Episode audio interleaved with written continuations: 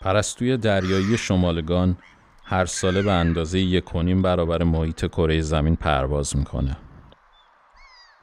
تنها دلیلی که تا الان برای توجیه این طولانی ترین مسیر مهاجرت در جهان عنوان شده وجود منابع غذایی بیشتر در مناطقیه که این پرستوها برای مهاجرت انتخاب می‌کنن.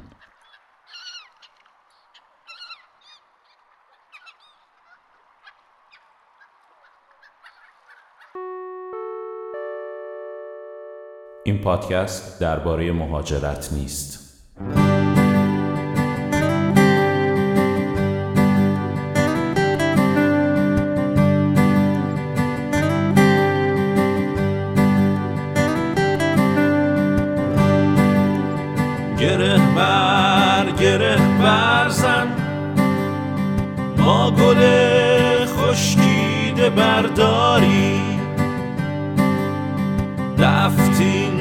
چهره پرخون کن. ما تار بی پود و پر ریشه ای جام استن خام از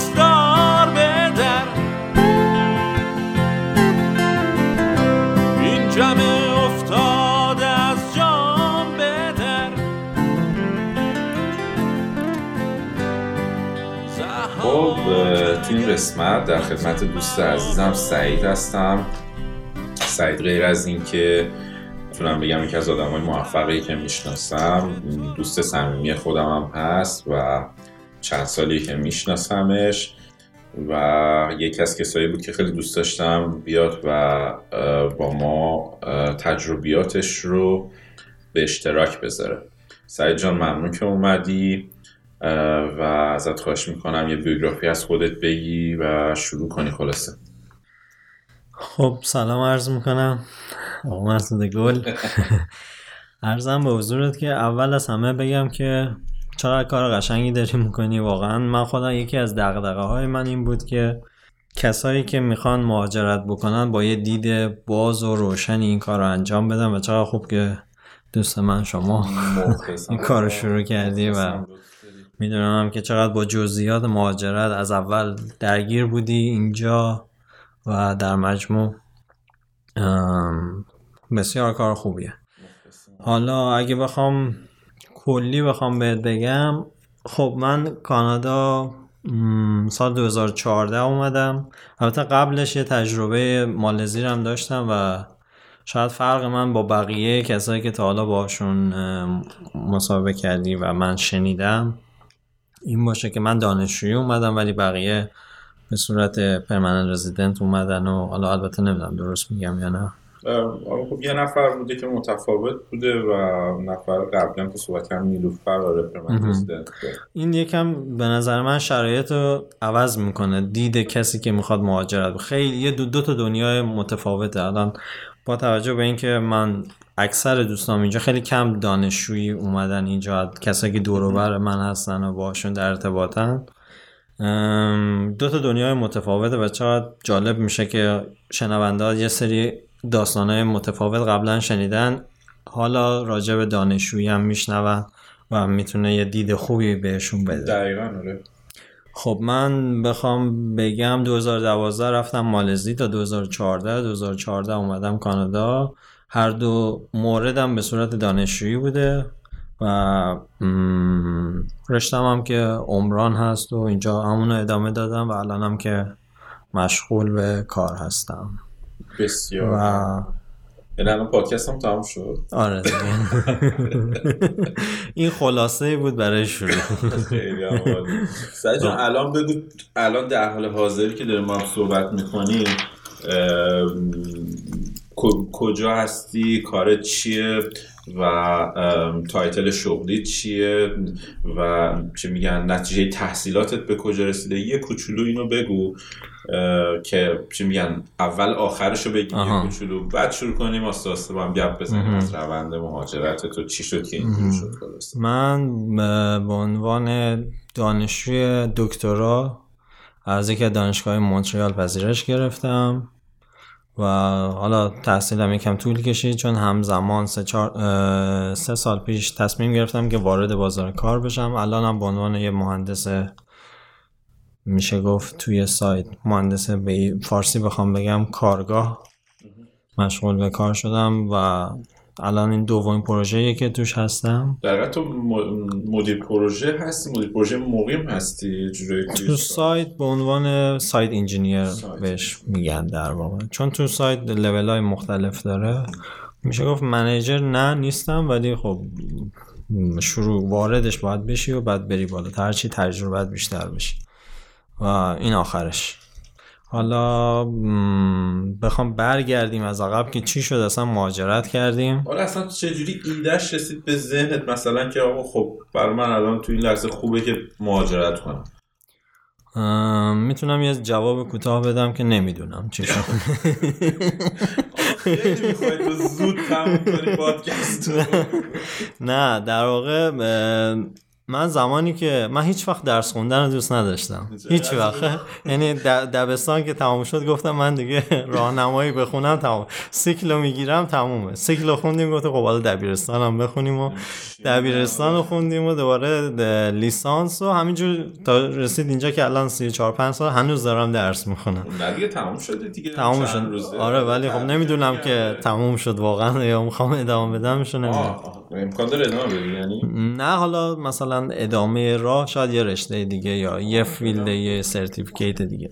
ولی خب همین توی لیسانس اصلا فکرشو نمی‌کردم که یه روزی بخوام مهاجرت بکنم. یعنی حتی بگم صفر درصد بهش فکر نمی‌کردم هیچ وقت. فقط ما خب فامیلمون یه جوری بود که یه سری آدما بودن که قبلا مهاجرت کرده بودن. شنیده بودم. یه سری آدما خارج می‌تونن زندگی کنن یه سری سختی ها کشیدن. ولی هیچ وقت جزئیاتش که چجوریه کار باید بکنیم. هیچ وقت یعنی بهش فکر نکردم هیچ پلنی هم نریخته بودم. تا تقریبا میشه گفت ترم آخر. ترم آخر دانشجویی درسام هم تمام شده بود چون کار می‌کردم. چند واحدم رو نگه داشته بودم که به خاطر سربازی که به تعویق بیفته که کارام انجام بشه و بچه حالا ببینیم سربازی چیکار تا اینکه یه روز تو دانشگاه ترم آخر بود ترم های آخر بود نمره ها رو گرفته بودیم داشتم از تو راه رو برمیگشتم. یکی از همکلاسی هم که اونم اتفاقا الان تورنتوه ولی اون زمان نمی‌خواست بیاد کانادا یه جای دیگه همون مالزی می‌خواست بره. و من نمی... اصلا دوستم نبود. خیلی تو یک درس با هم دیگه داشتیم و در حد سلام علیک شاید. شاید هم کمتر. یعنی گاهی وقت هم دیگر می‌دیدیم سلام علیک هم نمی کردیم بعد دیدم چند تا کاغذ دستشه. منم نمره ها یه درس با هم داشتیم. من از پیش استاد اومده بودم نمره هم گرفته بودم اون داشت می‌رفت. نمی‌دونم نگران بود چی بود؟ به من گفت که خب چیکار کردی و اینا؟ من گفتم آره مثلا پاس کردم. تو داری چی کار می‌کنی؟ گفت آره من نامه گرفتم. برای اونم دانشجویی داشت می‌رفت. برای چیز؟ برای دانشجویی بعد از استاد یکی از استادات رو پیدا کنی. یه نامه بگیری که واسه ادمیشن دانشگاه اقدام کنی. بعد گفتم اه کجا می‌خوای بری؟ گفت که می‌خوام برم مالزی. چی کار می‌خوای بکنی؟ فوق لیسانس می‌خوام بخونم. گفتم باشه موفق باشه بعد اومدم خونه. سر یه موضوع دیگه داشتم با مامانم صحبت می‌کردم. یه موضوع خیلی بی ربط خیلی بی ربط. راجع به یه آدمی داشتیم صحبت می‌کردیم که زندگیش در واقع میشه گفت که خیلی عوض شده بود. چند سال قبلش از کار بیکار شده بود نمی‌دونم. و خیلی ناراحت بود اون زمان ولی بعد دو سه سال به بهترین جای ممکنی که در رشته خودش می‌تونست برسه رسیده بود. به واسطه همون از کار بیکار شدنش. بعد اونجا مامانم گفت که یه سیبو وقتی میندازی بالا هزار چرخ می‌زنه تا میاد اصلا نمی‌دونی چه اتفاق میفته و دقیقا واسه من همون اتفاق افتاد که به صورت اتفاقی یه دانشگاهی رو خودم apply کردم. اصلا نمی‌دونستم چی چه مدارکی لازم داره. هیچ چیشو نمی‌دونستم. فقط رفتم تو سایت دانشگاهش apply کردم و دو سه ماه گذشت هیچ خبری نشد. تا اینکه نزدیک شدیم به آخرای درسم. آخرای درسم خب سربازی نزدیکتر بود به به قول معروف خطر در آنچه در آینه می‌بینید به ما نزدیکتر بود. بعد تا اینکه باز هم به طور اتفاقی سر کوچه‌مون یه دفتر مهاجرتی بود که اونم دفتر مهاجرت بود ولی بیشتر کار دانشجویی می‌کرد برای مالزی که اینو منم نمی‌دونستم. فقط رفتم اونجا خانم اون حالا کسی که اونجا بود مدیر اونجا گفت اتفاقا ما در مالزی شعبه داریم نمی‌دونم سالها کار کردیم و اینا. گفت که می‌خوای چیکار کنی؟ گفتم می‌خوام دانشجویی برم اونجا که از اونجا بشه. اون زمان خیلی مد بود می‌گفتن که مالزی یه سکوی پرواز یا پرتاب به جاهای بهتر. خب مالزی راحت تر می‌شد رفت. و در واقع شرایطش آسان تر بود. خلاصه اپلیکیشن پر کردیم و دادیم به خانم و برگشتیم خونه ادامه زندگی. رفتم درس هم پاس کردم. به قول من مدرکم هم گرفتم. یه فرجه چند ماهی داشتیم تا سربازی. دو سه ماه دیگه گذشت. دوباره خطر در آنچه در آینه می‌بینیم به ما نزدیکتر شد. زنگ زدیم به دفتر دفتر مهاجرت. گفتم چی شد این ماجرای ما ما یه دو ماه دیگه داریم میریم سربازی. اگه قرار کاری بکنم باید از الان شروع کنم. نه اون خانم هم گفت هیچ خبری نیست و فعلا منتظر باشیم تا ببینیم چی میشه. من پیگیری می‌کنم. تا اینکه برگشتم همون روز خونه ایمیلمو چک کردم. قسمت چی بهش میگم به فارسی؟ ترش.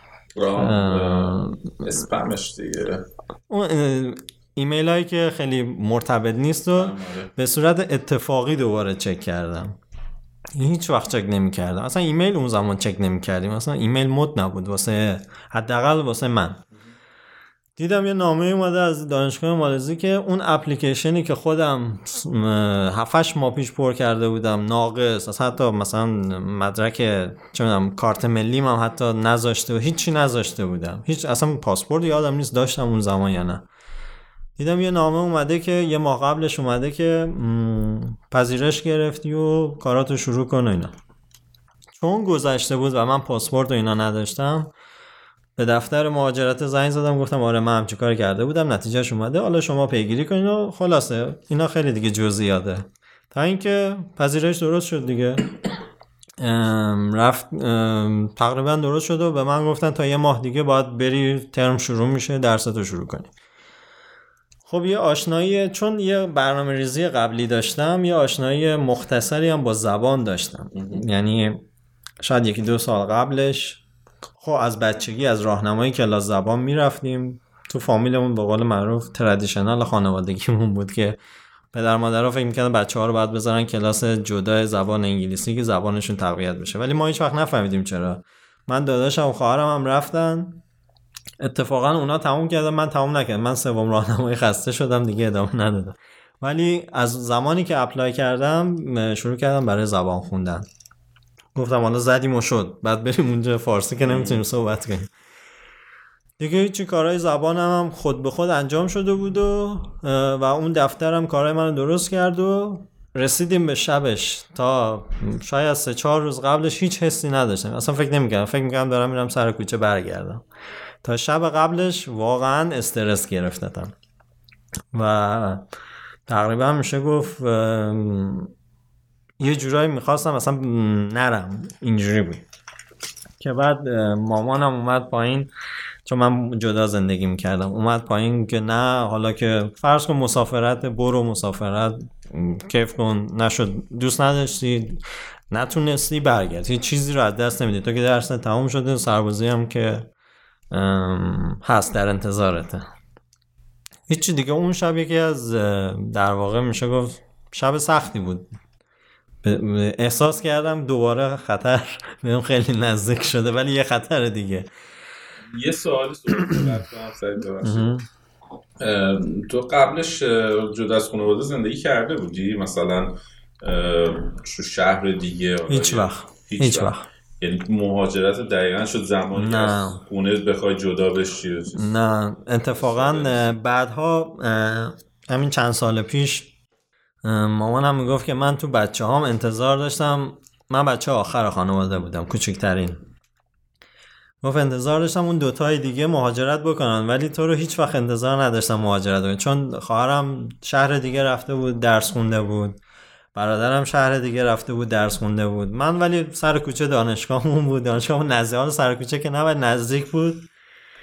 واسه همین اصلا هیچ فکری نمی کردم که یه روزی قراره که مهاجرت کنم. 24 5 سال من بود دیگه. کوچیک نبودم ولی بزرگم نبودم خیلی. و اینکه هیچی. اون شب در واقع موقعی که چمدونا رو جمع می کردم خیلی سخت بود. که چی بذارم؟ آره آره آره. آره.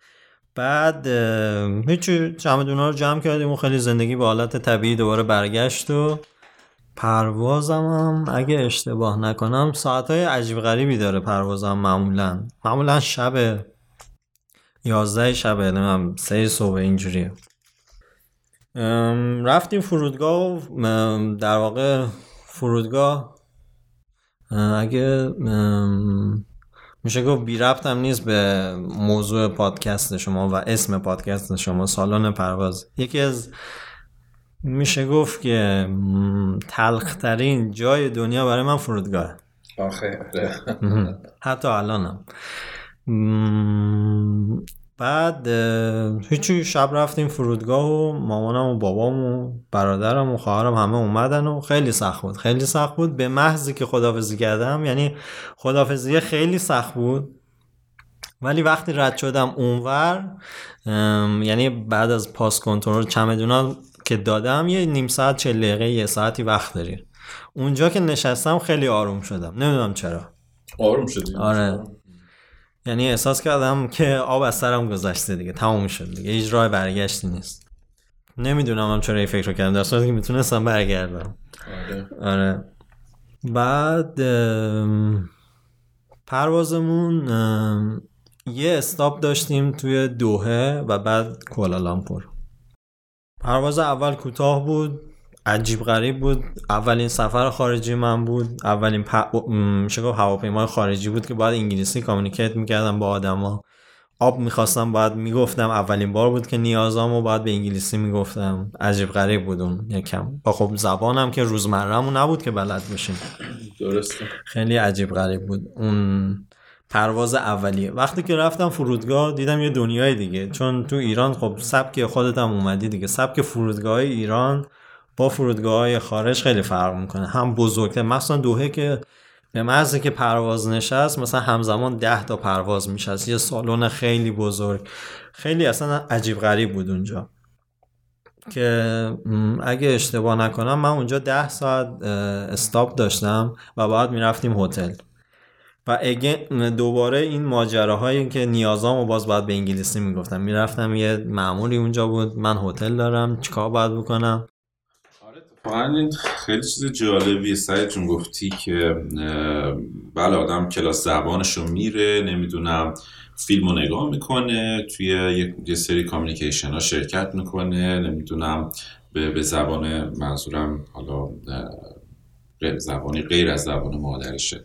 حالا انگلیسی فرانسه هر چیزی هست. ولی وقتی تو موقعیت قرار می‌گیری مثلا برای بار اول و داری صحبت می‌کنی این خیلی متفاوته. یعنی تو واقعا هرچی که خوندی مثل کسی که یک عمر درس خونده و الان داره اون درسش رو توی یک جای عملی داره ارائه میده. خیلی نکته جالبی بوده سختیش یه قسمتش اون زبانشه یه قسمتش هم کشفیات جدیدیه که داری. مثلا رفتی تو وارد پرواز خارجی شدی. خب برای من جدید بود چون نرفته بودم قبلش. بعد وارد یه فرودگاه خارجی شده. همه اینا اولین بار بود می‌دیدی و آدمای مثلا اولین چیزی که تو فرودگاه دوهه برای من جالب بود اینکه تو فرودگاه دوهه, دوهه همه انواع و اقسام آدما رو از جاهای مختلف می‌دیدی. یکی سفید پوست بود یکی سیاه پوست بود یکی مسافر, مسافر بود داشت می‌رفت هندی چینی نمی‌دونم آمریکایی اروپایی ایرانی عربی. این اولین بار بود که آدم از ملیت های مختلف می‌دیدی و این خب کشف چیزهای جدید بود تو زندگی. این بودش خیلی خوب بود. یعنی اون لحظه ای که وارد دوهه شدیم گفتم دیگه اون دلتنگی تو فرودگاه ایران یا مشهد که من بودم اصلا نداشتم.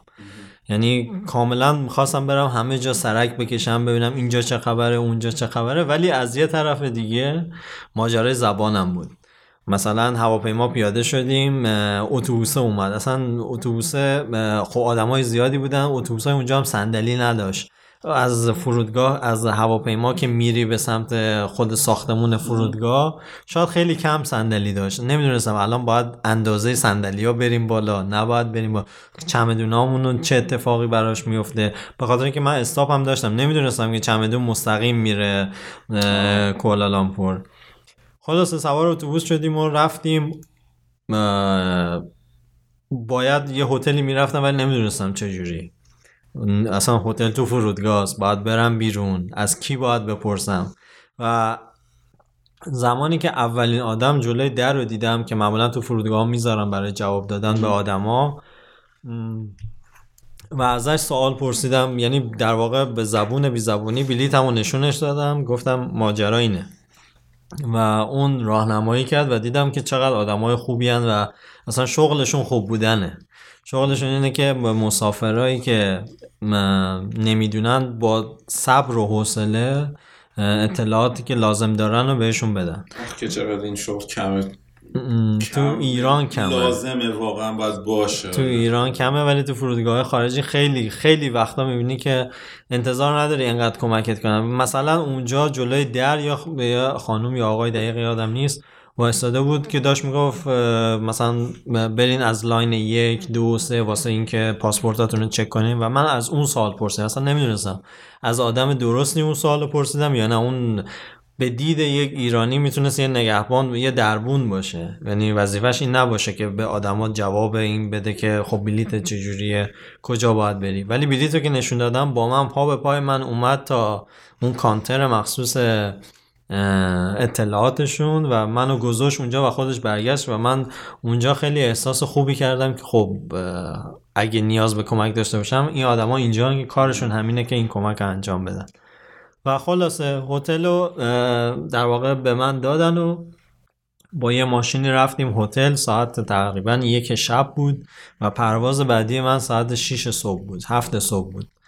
خب حالا بماند کسایی که با قطر ایرویز مسافرت کردن می‌دونن که هتل‌های توی دوحه خیلی هتل‌های خوبیه. و اولش خب جو هتل منو یکم گرفت و بعدش استرس این که خب من اگه الان ساعت یک شب بخوابم چجوری ساعت پنج صبح قرار بیدار بشم؟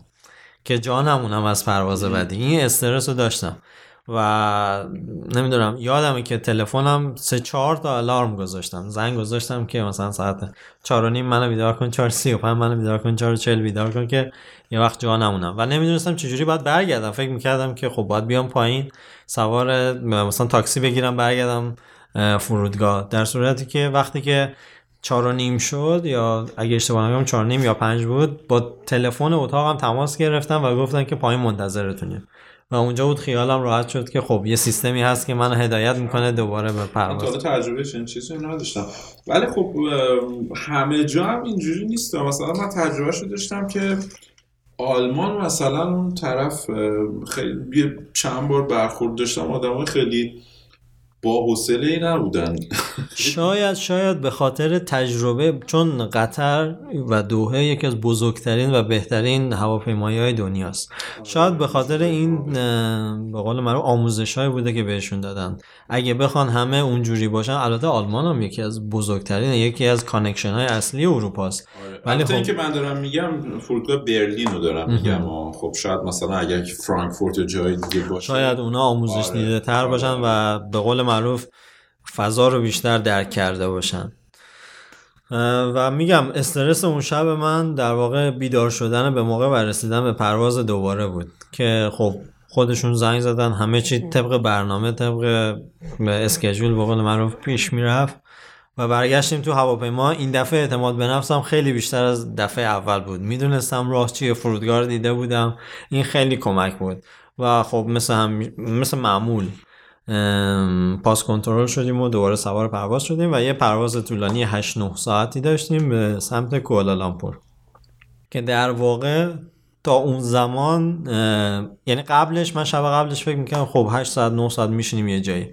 ولی زمانی که تو پرواز نشستم اولین بار بود که سختی نشستن یه جا روی صندلی به مدت 8 ساعت تجربه می‌کردم.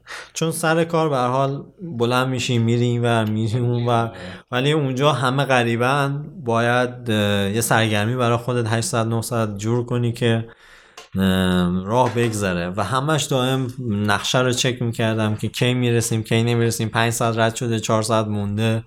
و خاطره بدی تقریبا از پرواز دومی ندارم. یعنی نمیگم که مثل سالن مشهد خیلی برام سخت بود. اولین پرواز یکم سخت بود ولی دومیه تقریبا میشه گفت که به قول معروف آشنا شده بودم با محیط. تا اینکه رسیدم به, به کولالامپور کولامپور رسیدم. اونجا جزو سیستم اون دفتر مهاجرتیه این بود که یه نفر رو میفرستادن دنبال من و میبردن یک جایی که به من اسکان می‌دادن که ایرانی رو آره اون جایی که به صورت اتفاقی سر کوچمون بود و رفتم و بعد در واقع رفتم تو فرودگاه. خب تلفن نداشتم شماره تلفن نداشتم نمی‌دونستم به کی باید زنگ بزنم. تصمیم گرفتم منتظر باشم. هیچ کار دیگه نمی‌تونستم بکنم. از زمانی که چمدونامو گرفتم یه صندلی نزدیکترین صندلی نزدیک اون چمد... اون قسمتی که چمدونا رو میدن نشستم و منتظر. و هیچ ایده ای نداشتم چه اتفاقی قرار برام میفته و یکم هم استرس داشتم. باز دوباره در واقع میشه گفت ببخشید. دوباره فضای جدید جذابیت کشف چیزهای جدید آدمای جدید. چون تو فرودگاه دوه بیشتر چند ملیتی بودن. تو فرودگاه کولالامپور همه تقریبا محلی بودن. و دوباره یه تجربه جدید. شاید میشه گفت یه رب نیم ساعت اول درگیر فضا بودم. چه اتفاقی داره میفته؟ آدما چرا این شکلی هن؟ چرا مثلا نه هندی هن نه چینی هن چون تو ایران بیشتر یا هندی میشناختی یا چینی میشناختی دیگه. ولی به قول اون به آدمایی که تو مالزی هستن میگم مالایی. مالایی ها چی شکلی هن؟ چرا اینجوری هن؟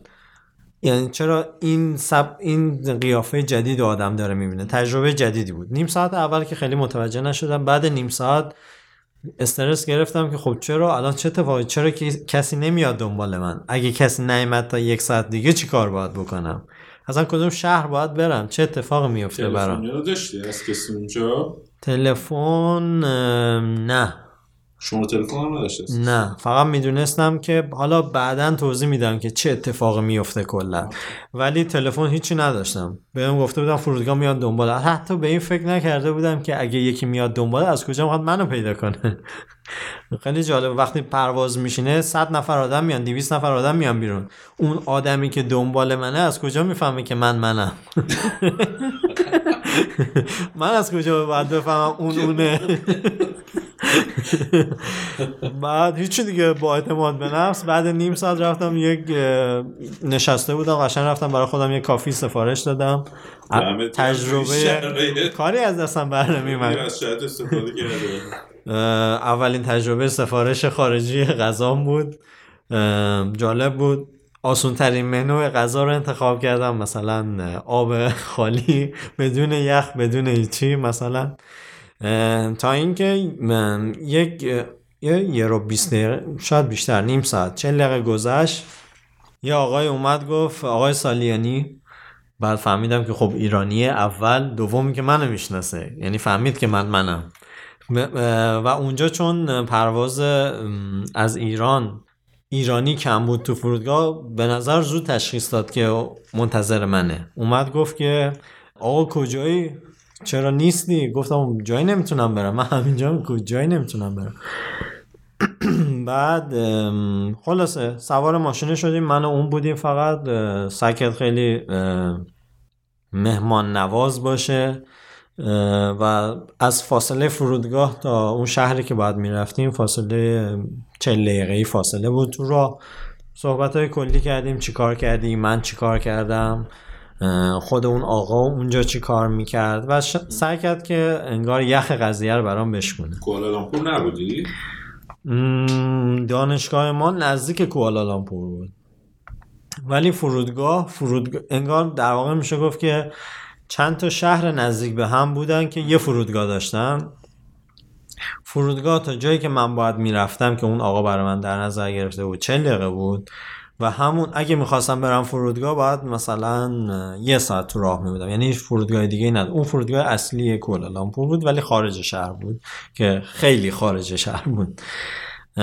و تو راه میگم سعی کرد یخ ماجرا رو بشکنه و رفتیم یه هتلی و گفت که این هتل توه و خداها نگهدار. و اونجا بود که اولین شک دوباره توی مالزی نمیشه گفت اولین شک دوباره ولی اولین شک به هم وارد شد که خب حالا باید چیکار کنم؟ این سوالی که چیکار باید بکنم برم اونجا بگم کیم چیم؟ بر, بر دانشگاه خدمات دیگه خب ما خب همین اینو نمی‌دونستم. به من گفت که این هتل توه فردا با تماس می‌گیرم. چجوری؟ یه اگه اشتباه نکنم اون زمان واتساپ هم. وایبر وایبر بود اگه اشتباه نکنم اون زمان. سال 2012 گفت با وایبر تماس می‌گیرم بهت میگم باید چیکار کنی فردا صبح. ولی الان شب بود دیگه. ساعت 8 شب بود.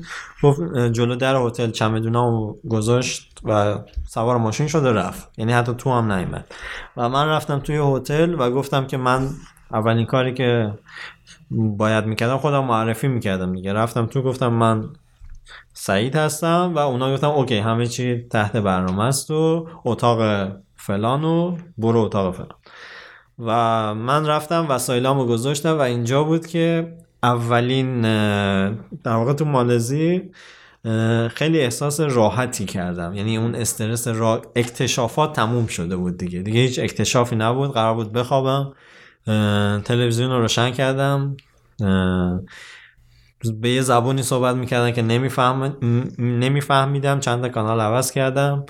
رسیدم به زبون انگلیسی و یه برنامه بیخودی بود و تصمیم گرفتم نگاه نکنم. دیگه نمیفهمیدم. در واقع تصمیم گرفتم بخوابم و فکر کنم ببینم چیکار کردم. یعنی در واقع اونجا بود که تازه فهمیدم که چیکار دارم می‌کنم. شاید قبلش هیچ وقت به این فکر نکرده بودم که چیکار کردم تا الان. و اینکه اون شب صبح شد خوابیدم. تقریبا خواب سختی هم نداشتم راحت بود. میدار که شدم اون آقا به من زنگ زد گفت باید تاکسی بگیری بری دانشگاه. و بری فلان ساختمون حساب بانکی باز کنی بعدش بری فل... اون ساختمون دیگه و مدارک تو بدی و این نامه هم که در واقع میشه گفت که ادمیشنت هست پذیرشت هست بدی به اونا خودشون بقیه کارا رو انجام میدن. و دوباره اکتشافات شروع شد. چه جوری به تاکسی زنگ بزنیم؟ تاکسی کیه اصلا؟ به چه زبونی باید صحبت کنیم؟ خب اون زمان نمی‌دونستم که زبون غالب توی شهر هم انگلیسیه. آره. یعنی مردمشون شاید 90 و 90 درصد انگلیسی صحبت می‌کنن. شاید تو اونجا نباشی با همدیگه به زبون خودشون صحبت کنن. ولی تو که میری بلدن. مثل ایران نیست که انگلیسیشون کم آدمایی که انگلیسی بلد باشن کم باشه. چیز سعید مالزی فکر می‌کنم مستعمره انگلیس بوده. بود. بله بله. اینو یادم خوب شد این سوال پرسیدی. یادم رفت این سوال رو بپرسم. و این این اتفاقی که الان می‌خوام تعریف کنم تو تمام اون دو سال و نیمی که اونجا بودم برای من تکرار می‌شد. و اینکه تو زمان ماشین سوار ماشین که می‌خواستی بشی خب من با اون دوستم قرار بود بریم سوار ماشین بشیم. و, و اونا چون مستعمره انگلیس بودن فرموناشون سمت راست بود. و من فکر کردم که من و من فکر کردم که خب من مسافرم و این آقا قرار با آقای دوتایی رفتیم سمت راست ماشین و گفت که کجا میای؟ گفتم خب سوارشون گفت فرمونش این تو باید بری اون ور سوارشی. و این اتفاق میگم تمام دو سال برای من اتفاق افتاد دوباره. هیچ وقت عادت نکردم. یکی این و اتفاق جالب دیگه کمربند بستن ماشین بود. کمربند معمولا آدما تو ایران اصلا اول که نمیبستیم. دوم که اگه می‌خواستیم ببندیم ببستیم از سمت راست بالا می‌گیریم میایم پایین. و این اتفاق زمانی افتاد. من نشستم دستم بردم بالا و دیدم که هیچ چیزی بالا نیست. در واقع باید دست چپم میبردم سمت راست بالا و پایین. و این جالب بود اون روز اولی که با اون آقای سوار ماشین شدیم و این اتفاق تو تاکسی دوباره برای من افتاد و خودم به خودم میخندیدم. و رفتیم توی بانک حساب بانکی باز کنیم. نمی‌دونم چرا اهمیت داشت تو پروسه که اول حساب بانکی باز کنیم بعد بریم ثبت نام کنیم. شاید به خاطر اینکه پولا رو بعد میریختیم اونجا و شهریه رو پرداخت نمی‌دونم. و رفتم توی بانک خب اکتشافات جدید بانک جدید. و اینکه خب رفتم پشت اون در واقع میشه گفت باجه. و آقای گفت شماره چنده؟ گفتم شماره؟ بخول شماره. نه. بعد فهمیدم که یه دستگاهی اون جلو هست که باید فشار بدی. یه شماره بهت میدن میشینی شماره رو صدا می‌کنن و میری کارت انجام میدی. ولی زمانی که شما نوبت هم شد و رفتم تقریبا میشه با کمترین صحبت ممکن کارم انجام شد. حساب بانکی رو باز کردم و خود اون بانک اون آفیسر نه. چی میشه گفت؟ اف... مسئول باجه به من گفت که یعنی می‌دونست پروسه چیه. گفت باید بری ساختمون فلانی. می‌تونی بری ایستگاه اتوبوس جلوی دانشگاه و سوار اتوبوس بشی و بری ساختمون. این الان توی دانشگاه بود؟ همین. من نمی‌دونستم توی دانشگاهیم. چون بودی؟ آره. گویا دانشگاهش انقدر بزرگ بوده که این شعبه بانک توی دانشگاه بود. اسم دانشگاه چی بوده؟ یو پی ام. پی جالبه. من می‌شناسم دانشگاه. آره یه دانشگاه خیلی بزرگیه و اصلا حالا من اونجا مهندسی میخوندم ولی قسمت عمده معروفیتش به خاطر رشته های کشاورزیشه که مزارع خیلی بزرگی داره یا خیلی فضای گسترده ای داره بخاطر این نمی‌فهمی وارد دانشگاه شدی و گویا اون هتلی که من داشتم توی شهر کوالالامپور نبوده. کنار دانشگاه بوده که خارج شهر بوده. که من اصلا فکر میگم شهر همینه اصلا. نمی‌دونستم که شهر اینجوریه چون هیچ ایده ای واقعا نداشتم. و نهایتا ثبت نام انجام شد و روز اول تموم شد و برگشتم هتل. برگشتم هتل یه دو سه ساعتی دوباره تو کانالا چرخیدم و اونجا اگه اشتباه نکنم 7 ساعت هم اختلاف ساعت داشتیم با ایران و جلوتر بودن. یعنی ما اگه هشت شب بودیم ایران مثلا شاید دوازده ظهر بود اینجوری بود. گذشت تا شد نیمه های شب که تونستم به ایران با ایران تماس بگیرم. و این مدت هم یه نکته جالب این بود که توی این مدت همیشه تلاش می‌کردم که یه جوری به خانواده خبر بدم که من دارم چیکار می‌کنم. چون می‌دونستم که اونا هم خیلی نگرانن که خب بچه کوچیکشون تنهایی داره میره یه جایی و کجاست اصلا؟ کجای دنیا قرار گرفته؟ تا اینکه برگشتم هتل یه مدتی رو به قول معروف درک کردم که خب ثبت نام انجام شد. پولا پولامو گذاشتم توی حساب بانکی و نکتهش یه نکته دیگه که یادم رفت بگم یادم رفت بگم این بود که یه استرسی که داشتم این بود که خب یه مقدار پول همراه هم بود نمی‌دونم خودت هم اینجوری بودی پولاتو کجا میذاشتی؟ ولی معمولا یه گردنبندایی درست می‌کنن نمی‌دونم از کجا این ایده اومده. یک یک کیف گردنی. واسه کسی نفهمه پاسپورت مدارک تو اونجا می‌ذاری. و اون همیشه انگار مثل از از رگ گردن به من نزدیکتر بود.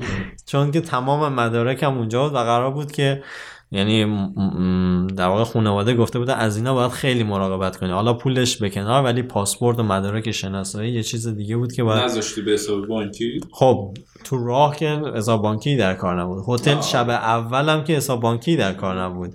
و اون آدمی که باش رفته بودم هتل صبح که با تاکسی برگرد همه رو به چشم مثلا اینا ممکنه جیب منو بزنن می‌دیدم. تا اینکه پولا رو گذاشتم و برگشتم خونه خیالم راحت شد که خب تو هتل لازم نیست از چیزی مراقبت بکنم و شب قبلش تو هتل خیلی نگران بودم. خب الان من میخوابم اینا رو کجا باید بذارم؟ این کلید در ورودی رو کسی دیگه ای هم داره یا نداره؟ و خب روز دوم این استرس کم شده بوده با خانواده تماس گرفتم که اینکه در واقع که من حالم خوبه همه چی میزونه و می‌خوام برگردم. می‌خوام برگردم. آره. پشیمون شده بودم در صورتی که همه کارام انگار یه حسی بود که خب یه, یه هدفی داشتی به هدفت رسیدی و دیگه جذابیتی برات نداشت و ترسش به قول معروف برات ریخته بود. زنگ زدم من خیلی بیشتر با مامانم صحبت می‌کنم ولی بابام به عنوان یه مقام بالاتر که به قول معروف هر وقت لازم باشه بهش رجوع می‌کنم. رجوع می... یعنی در اون موقع احساس کردم باید به بابام رجوع بکنم. در واقع گفتم که من می‌خوام برگردم. چطوری باید برگردم؟ بعد بابام یکم با هم شروع کرد صحبت کردن که خب چطور؟ یعنی موضوع رو عوض کرد. چی کار کردی؟ تو راه چجوری گذشت؟ اه، پولتو گذاشتی؟ پاسپورتت کجاست؟ در واقع این سوال‌های کلی رو ازم پرسید که یه جورایی بقول نمی‌دونم چرا پرسید. شاید می‌خواست با جو بیشتر آشنا بشه. مطمئن بشه همه چی OK. یا مطمئن بشه همه چی OK. آره شاید هم. نمی‌دونم از دید اون ور چطوری بود. بعد اونجا به قول معروف یه حساب کتاب دو دو تا چهار تا برام کرد که متوجه شدم نه شاید لازم نباشه برگردم. و این بود که خب تو که الان قسمت سختش رو رد کردی. قرار بود که سوار پرواز خارجی بشی که بلد نبودی که شدی. قرار بود که بری مالزی کوالالامپور که رفتی. قرار بود که پولاتو تو حساب بانکی بذاری و در واقع کار مهمی که روزای اول قرار بود انجام بدی رو که انجام دادی. خب الان چه چه نکته ای داره که فردا برگردی؟ حداقل فرض کن رفتی مسافرت. یه ما اون ترمی هم که در واقع اون ترمی هم که من رفتم عید نوروز بود و تا خرداد تموم می‌شد. دو سه ماه بیشتر نبود. ترم سه چهار ماه در واقع میشه و من یه 20 سی روزی هم 20 روز دیر رفته بودم و این اجازه رو گرفته بودم از دانشگاه. گفت خب نهایتا تو سه ماه دیگه باید برگردی. فرض کن رفتی مسافرت. برو خوش بگذرون هر کار دوست داری بکن و سه ماه دیگه برگرد. تو که باید دوباره یه بلیتی بگیری برگردی. فکر کن این بلیت مال سه ماه دیگه است. و دانشگاه هم نمی‌خوای؟ نرو. هیچ اتفاق نمیفته برمیگردی زندگی اینجا کار می‌کردی کارتو داری. اون آدمایی که اینجا یعنی در واقع کمک کرده بودن بری سر کار هستن. ما هم که هستیم مشکلی نداره. برو مسافرت هر کار دوست داری بکن و برگرد. خوبی. آره. و شد روز بعد که قرار بود برم سر کلاس. همونجور که گفتم دیرتر یه 20 روزی دیرتر رفته بودم دانشگاه تا اینکه صبح دوباره فکر کنم تاکسی گرفتم که بعدها فهمیدم که چه کار اشتباهی بود چون اون دانه- اون خوابگاه یا اون هتل نزدیک به دانشگاه بود و دانشگاه یه اتوبوسی داشت که دوروبر دانشگاه میچرخید از هتل آدما یا خوابگاه آدما رو می آورد در واقع لازم نبود که من تاکسی بگیرم. ولی خب این جزء هزینه‌ای که اول آدم پرداخت می‌کنه. دیگه. و برگشتم دانشگاه و رفتم به, به سختی رفتم دانشگاه و پیدا کردم از راننده بپرس اه، دانشگاه فنی کجاست؟ از اتوبوس پیاده شدی دانشگاهی نبود اونجا یه ساختمونی بود که شبیه دانشگاه نبود. و بعدها فهمیدم که خب دانش اه، ایستگاه اتوبوس روبروی خوابگاه داخل دانشگاه کنار دانشکده فنی بود.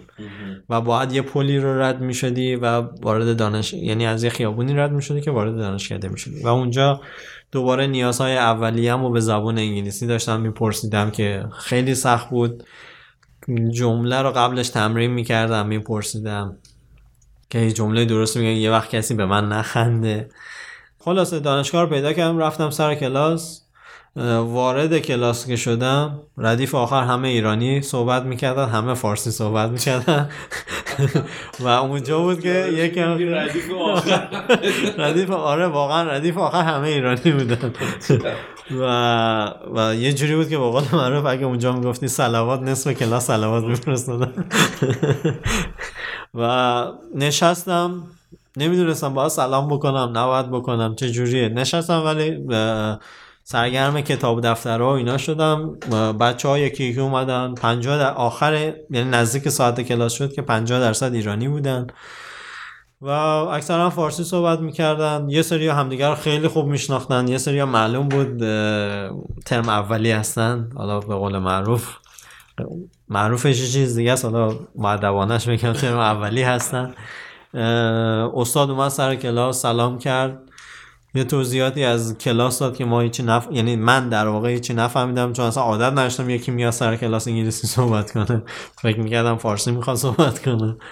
و جلسه اول گذشت و به قول معروف با یکی کنارم بود ایرانی هم بود اتفاقی سلام علیک کردم و خب من تازه اومدم شما هم تازه اومدی خوشحالیم و خدافز دوباره پل رد خیابون رد شدم پل رد شدم سوار اتوبوس شدم و برگشتم خونه. و از اون دوستم تو کلاس متوجه شدم یه خوابگاهی تو دانشگاه هست. همون ایستگاهی که من پیاده شده بودم می‌تونست خوابگاه باشه که چون خب هزینه هتل خیلی بیشتر از خوابگاه بود آره. و فهمیدم که میشه خوابگاه گرفت. سوار اتوبوس که شدم برگردم ایستگاه دوم که تو دانشگاه میچرخید یکی از دوستای دوره لیسانسم و دیدم که داشت پیاده راه می‌رفت. و اونم مشخص بود که تنها بود. ولی من سوار اتوبوس بودم. به صورت اتفاق ولی نزدیک ایستگاه بودیم اتوبوس آروم می‌رفت اونم داشت می‌رفت به سمت ایستگاه اتوبوس و منو اتفاقی دید و منم اونو دیدم. و ما کسایی بودیم که تو دانشگاه اصلا همدیگه رو نمیشناختیم. ولی اونجا چون همدیگه رو دیدیم از دور انقدر برای همدیگه دست تکون دادیم که من تو رو می‌شناسم تو من می‌شناسی تو می‌دونی که به قول من من منم تو تویی خلاصه من پیاده شدم رفتم پایین. حتی اسمای همدیگه هم نمی‌دونستیم. معرفی کردیم خودمونو که من اینجوری هم آره من ترم پیش تموم کردم اون گفت من دو ترم پیش تموم کردم. من گفتم که من الان اومدم تو کی اومدی؟ و اون به من گفت که آره من یه ماه پیش اومدم اه، اولش رفتم مثل تو هتل همین اشتباه تو رو کردم ولی الان اه، خوابگاه دانشگاه و دوباره دارم میرم یه ساختمونای اون مال داستانش اینجا یه خوابگاهی توی اه، دانشگاه است که اتاق بهت میدن. یه سری ساختمونایی هست که نزدیک دانشگاه است که خونه معمولی دانشجوها با هم اجاره می‌کنن و میرن اونجا. زیر نظر دانشگاه بازمون نه ولی زیر نظر دانشگاه نیست ولی دانشگاه ایستگاه اتوبوسش رو جلوی اون ساختمونا گذاشته. و خونه ها معمولا سه خوابه است هر خوابی رو یه دانشجو می‌گیره. چون قیمت هم اون زمان خیلی گرون نبود ایرانی ها به قول معروف قشر مرفه اونجا بودن. می‌گرفتن و خیلی راحت تر بودن تا خوابگاه. چون خوابگاه هموم مشترک داشت دستشویی مشترک داشت نمی‌دونم آشپزخونه مشترک داشت با یه طبقه یا با کل خوابگاه. اون به من گفت که آره من یه هفته خواب هتل بودم یه هفته رفتم خوابگاه. الانم دارم این ساختمونا. اگه می‌خوای بیا با من بریم اینا رو ببین. اگه موردی هست بگردی پیدا کنی بیای. چه جالب چه به موقع رسیدی خیلی به موقع آره خیلی به موقع بود و من خوابگاه رو همون روز گرفتم و فکر کردم یکی از وقتی که خوابگاه رو گرفتم و چون مقطع فوق لیسانس بودیم یه قابلیت هایی داشت که در واقع میشه گفت که خود دانشگاه کمک می‌کرد به دانشجوهای فوق لیسانس بین المللی که راحت تر می‌گرفت. یعنی به محضی که می‌گفتی من خوابگاه می‌خوام نمی‌گفتم باید بری تو صف. شاید برای لیسانس اینجوری نبود. آره، برای فوق لیسانس اینجوری بود که خیلی راحت بهت خوابگاه می‌دادن. و من رفتم و همونجا گفتن از فردا شب می‌تونی بیای. و من فکر کردم یکی از بزرگترین در اون لحظه فکر کردم یکی از بزرگترین کارهای اقتصادی عمرمو کردم چون می‌دونستم که خب یه پول محدودی دارم و قراره با این یه ترم بگذرونم و خب هتل که رفته بودم یه چرت که مینداختم ما هم که خب مشهدی به حال حساب کتابمون یکم قویه. و می‌دیدم که خب من با این با این فرمون برم تاکسی بگیر برو بیا نمی‌دونم. غذا برو. رستوران ها رو که نمیشناختیم که. هر رستورانی گیرم میومد می‌رفتیم. حساب کتاب کرده بودم که اگه اشتباه نکنم مثلا 20 درصد شاید 15 درصد 20 درصد پولی که برای سه ماه آورده بودم شاید روی هفته اول داشتم خرج می‌کردم. به اضافه پول شهریه که داده بودم. در نتیجه فکرم یه حرکت بزرگ اقتصادی تو عمرم کردم و آمدم خوابگاه و بیشتر با بچه ها در ارتباط بودیم و بیشتر اطلاعات گرفتیم و با شهر آشنا شدیم و خوابگاه های مختلف رفتیم دانشکده های مختلف رفتیم و این بود ماجرای مالزی که خیلی میشه گفت بولدش می‌تونم بکنم. اولش که مرتبط میشه با اولین احساسات در واقع میشه گفت از زمانی که خارج شدی تا زمانی که به یه مرحله رسیدی که خب من الان محیط شناختم. آره دیگه خب یه جورایی تجربه خیلی عظیمی می‌تونم بگم می‌تونه باشه برای یه جوان 25 6 ساله که تا حالا از شهرش هم به عنوان یه نفر که به جای دیگه زندگی کنه خارج نشده بوده و یه دفعه از کشور خارج شده و رفته توی یه جایی که زبونشون هم حتی شاید صد درصد نشناسه بود. آره, آره. آره. حتی زبون یه مورد غذا یه مورد دیگه است که تو هیچ وقت نمی‌دونی که خب الان میری توی منوی روی رستوران یه منوی می‌ذارن جلوش که هیچ چیشو نمی‌دونی چیه. چون فقط میگردی دنبال یه چیزی که نوشته باشه مرغ یا یه چیزی نوشته باشه گوشت. هر چیزی غیر از این یا ماهی حد, حد اکثر ولی بقیه چیزا رو یکم میترسی امتحان بکنی ببینی چی اصلا دوست داری دوست نداری. بعد از اون طرف بود اقتصادیش هم داری فکر می‌کنی. آره دیگه. یه چیز نگیرم سیر نشم. مثلا دوباره مجبور بشم برم یه چیز دیگه بگیرم. و ماجرای مالزی اونجوری گذشت تا کم کم دوست, دوست پیدا کردم. با ایران آدمایی بودن که می‌رفتن میومدن در طول ترم. می‌تونستی یه چیزی بدی ببرن بیارن. و ارتباطات بیشتر شد دیگه. و جا افتادی یه جورایی. جا افتادم و بعدها متوجه شدم که خب تو اون کلاسی که 50 درصدشون ایرانیان شاید 10 15 20 درصدشون از مشهد بودن که همه همشهری بودن که حتی شهرهای دیگه به ما می‌رسیدن می‌گفتن ما فکر می‌کنیم اومدیم مشهد به جایی که اومدیم. چون خیلی زیاد مثل بودن. مونترال یه جورایی مونترال یکم مشهدیاش زیاد. و خب خیلی هاشون هم کلاسی هم بودن که یعنی هم کلاس هم دانشگاهی ها بودن که یا یه ترم عقب تر بودن یعنی زودتر تموم کردن یا یه سال. خلاص مالزی هم با خوبی ها و بدیاش گذشت و دو سال خورده اونجا بودم و درسم تموم شد و اونجا که بودم متوجه شدم که مالزی کشور نیست که بخوایم بمونیم و واقعا همون سکوی پروازه و می‌دیدم که سال بالاییامون مهاجرت می‌کنن استرالیا. خیلی هاشون استرالیا خیلی هاشون میرن میان در واقع کانادا یا کشورهای اروپا. و یه سری هاشون برمیگشتن ایران. یه سری ها که متوجه می‌شدن این کار نیستن یعنی سختشونه براشون برمیگشتن ایران. و یادم آخرا یه دوستی داشتم که همخونم هم بود مدت ها و یکی از بهترین دوستای تمام عمرم بود و هست. حالا الان یکم دورتریم. که از یه زمانی به بعد ما می‌گفتیم که هر چیزی که می‌خواستیم زیاده روی بکنیم. مثلا می‌خواستیم بریم یه چیزی بخریم که لازم نبود بخریم ولی فکر می‌کردیم باید الان عشق لحظه اینه که اونو انجام بدیم و شاد بشیم و خودمونو گول می‌زدیم که خب ما مهاجرت کردیم خیلی سختی کشیدیم الان باید شاد باشیم. می‌رفتیم یه کاری می‌کردیم که چه می‌دونم هر چیزی که یه تیشرت خوب بخریم مثلا.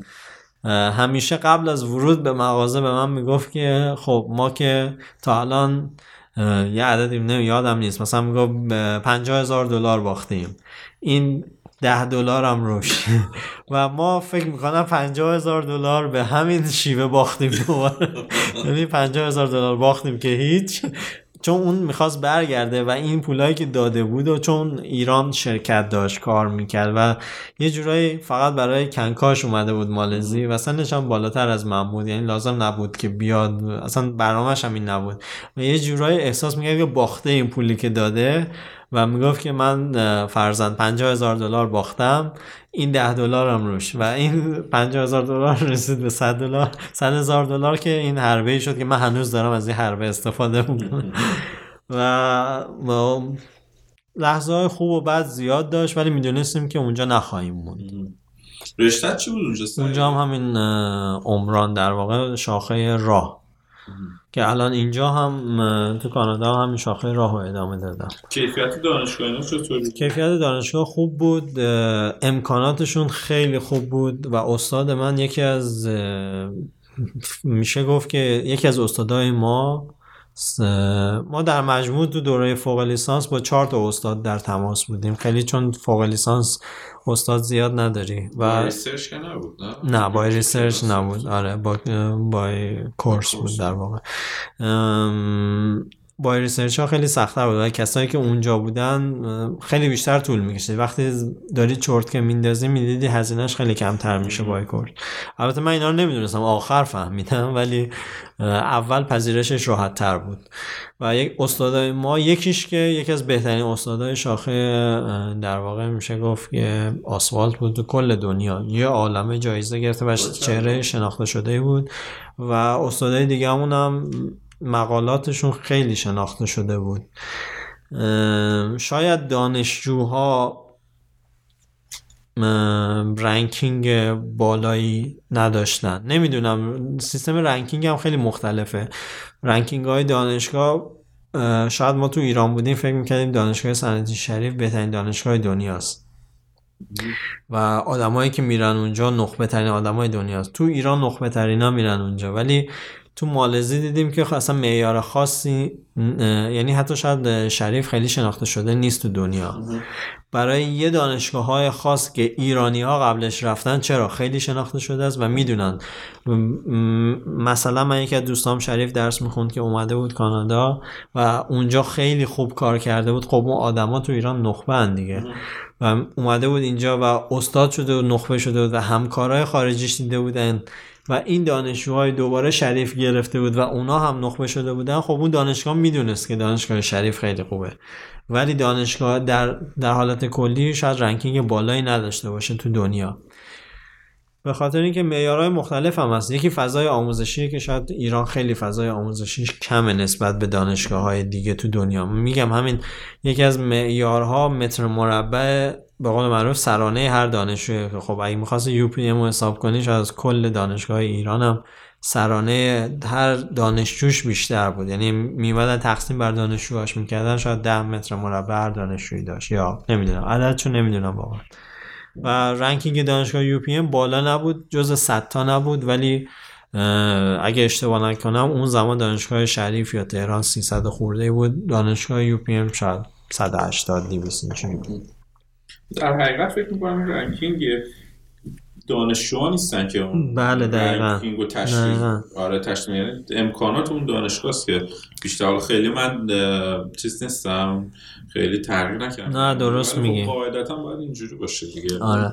داره اون دانشگاه رو رنگ می‌کنه نه دانشجوهاشو. حالا باید بگیم که خب به هر حال دانشجو نخبه داشت دا داده و داشته همیشه و متاسفانه الان هم که همجور دانشجو داره ساده خارج میشم. بله. خارج میشم. آره. و آره اون دو سال و نیم مالزی اونجوری گذاشت و میگم مطمئن بودم که من اونجا نخواهم موند. و قرار بود که تقریبا پنج چهار ترم آخرای ترم چهارم که بودیم یعنی قرار بود چهار ترم تموم بشه که تموم هم شد و ترم پنجم حالا کارهای اداری مدرک تو بگیری نمی‌دونم از اینجور کارا داشت. و تقریبا آخرای ترم چهار بود که دوباره اتفاقی کاملا اتفاقی تو همین ماجراهایی که نشسته قرار بود که پنجاه هزار دلار ما که باختیم بریم امشب و بیرون یک رستورانی بریم به خودمون خودمون رو دعوت کنیم مهمون کنیم.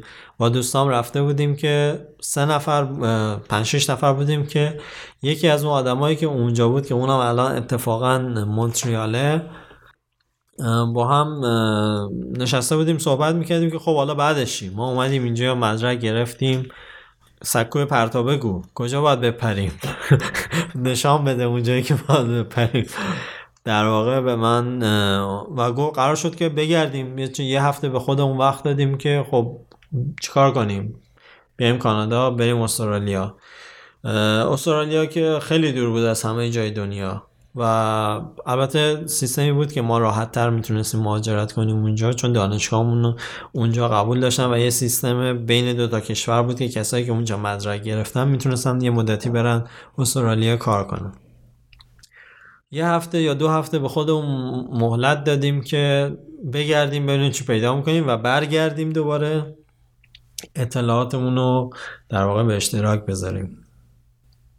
من دوباره رفتم تو وبسایت های مختلف مثل همون شرکتی که کمک کرده بود من بیام مالزی پیداشون کردم رفتم دفتر مالزیشون کلالامپورشون باشون صحبت کردم. دوستای دیگه هم همینطور تا اینکه دوستم گفت که آره یه جایی هست که می‌تونه کمک کنه یه آدمی هست که می‌تونه کمک کنه ما بیایم بریم کانادا. و اون آدم خودش دانشجوی دکترای برقه که اتفاقا همین دانشگاهی بود که من درس میخوندم و به عنوان کار دانشجویی کمک می‌کنه دانشجوهای دیگر که قابلیت دارن یا یه دانشگاه انگلیسی زبان بودن که فکر می‌کرده که می‌تونن بیان کمکشون می‌کنه که بیان کانادا. و در واقع کمکی هم که اون می‌کرد هیچ در واقع میشه گفت راهنمایی خاصی هم نمی‌کرد.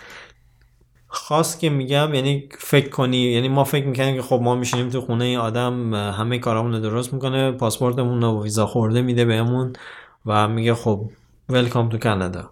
ولی در واقع اینجوری نبود. به ما فقط گفت رزومتون رو بدین من تنها کاری که می‌تونم براتون بکنم به جای که شما ایمیل بکنین برای استاد من پرینت می‌گیرم میرم در همه اتاقای استادای تو گروهتون میزم یا میندازم تو اتاقشون یا می‌ذارم رو میزشون و میگم که من اینجوریم. این آدم رو می‌شناسم این قابلیت ها رو داره. و همین اتفاق هم افتاد. رزومه من داد به یه استادی تو دانشگاه و اون زمان اون آدم دنبال یه دانشجو میگشت و بقیه ماجرا با خودم بود. خب بازم این نکته این خیلی من نمی‌دونستم اون داره چی کار می‌کنه ولی بعدها که متوجه شدم که دوستام چقدر سختی کشیدن که بیان و چقدر کار مهمی کرده برام خیلی مهمه. و باز در واقع میشه گفت که پذیرش کانادا رو گرفتم ولی اردی بهش بود این اتفاق برای من افتاد که یادمه که زمانی که پذیرش رو گرفتم یعنی ایمیل اومد که من پذیرش گرفتم خیلی خوشحال شدم. دیگه اونقدر ناراحت نبودم که می‌خواستم بیام مالزی. به قول معروف قبهش شکسته بود برام. و هیچ نگرانی نداشتم. احساس می‌کردم که با این راه آشنام می‌تونم برم یه جایی که هیچ کس رو نمی‌شناسم. می‌تونم برم جایی که تلفن ندارم. قراره که برم هتل یه سری کارا بکنم که باش آشنایی ندارم. یعنی واقعا ترسش برام ریخته بود. و ولی یه گپ چهار ماهه بود که باید می‌رفتیم ایران و بعد میومدیم مونتریال. مشکل نشده برای سربازی؟ نه چون که سربازی من معافیت تحصیلی داشتم و چون داشتم یه مقطع بالاتر دکترا می‌رفتم هیچ مسئله ای نبود. و رفتم ایران و همینجور که گفتی سربازی فقط کافی بود می‌رفتی اعلام می‌کردی. و اینکه رفتم ایران و جالبه که تو این مدت یه سری از دوستام داداشم دوبار اومد مامانم یه بار اومد مالزی و اونجا رو با هم گشتیم و یکی از دوستام که همکارای قدیمم بود اومد مالزی و یه چند روز خیلی خوبی رو با هم گذروندیم. در ادامه اون ماجرایی که 50 هزار دلار باختیم یه هفته با این دوستمون بگذرونیم کاری نمیشه. و اون برگشت ایران و چهار پنج ماه بعد که متوجه شد من دارم برمیگردم قبل از اینکه برگردم گفت آره من یه پروژه تو یکی از شهر شهرداری های مشهد گرفتم. نیاز دارم یه آدمی که اونجا باشه. کی میای؟ من چون ما با هم کار کرده بودیم دو سال میشناخت منو. گفتم که ده اگه اشتباه نکنم می بود. گفت از یازدهم می‌تونی بیای سر کار؟ گفتم بارو چرا نیام کار. آره. و رفتم و اونجا با یه, آد... یه گروهی آشنا شدم که خیلی آدمای خوبی بودن و یه تجربه خیلی خوبی بود اونجا. و یه تجربه جدیدی بود برای من و خیالم هم راحت بود که خب دارم میرم مونتریال یه مدت کوتاهی هم پول در میارم کمک میشه که بیام خارج از کشور و هم تجربه جدید کاریه. خب دوستای عزیزم توی قسمت اول همونطور که شنیدید سعید بیشتر در مورد مهاجرتش به مالزی صحبت کرد و سختی هایی که داشته و خوبی هایی که برش داشته. توی قسمت بعدی در در مورد مهاجرتش به کانادا و شهر مونتریال صحبت می‌کنه. ازتون دعوت می‌کنم که قسمت بعدی رو بشنوید و با تجربیات سعید بیشتر آشنا بشید. روز خوبی داشته باشید. من مسعود هستم از استودیو کوچکی در کانادا.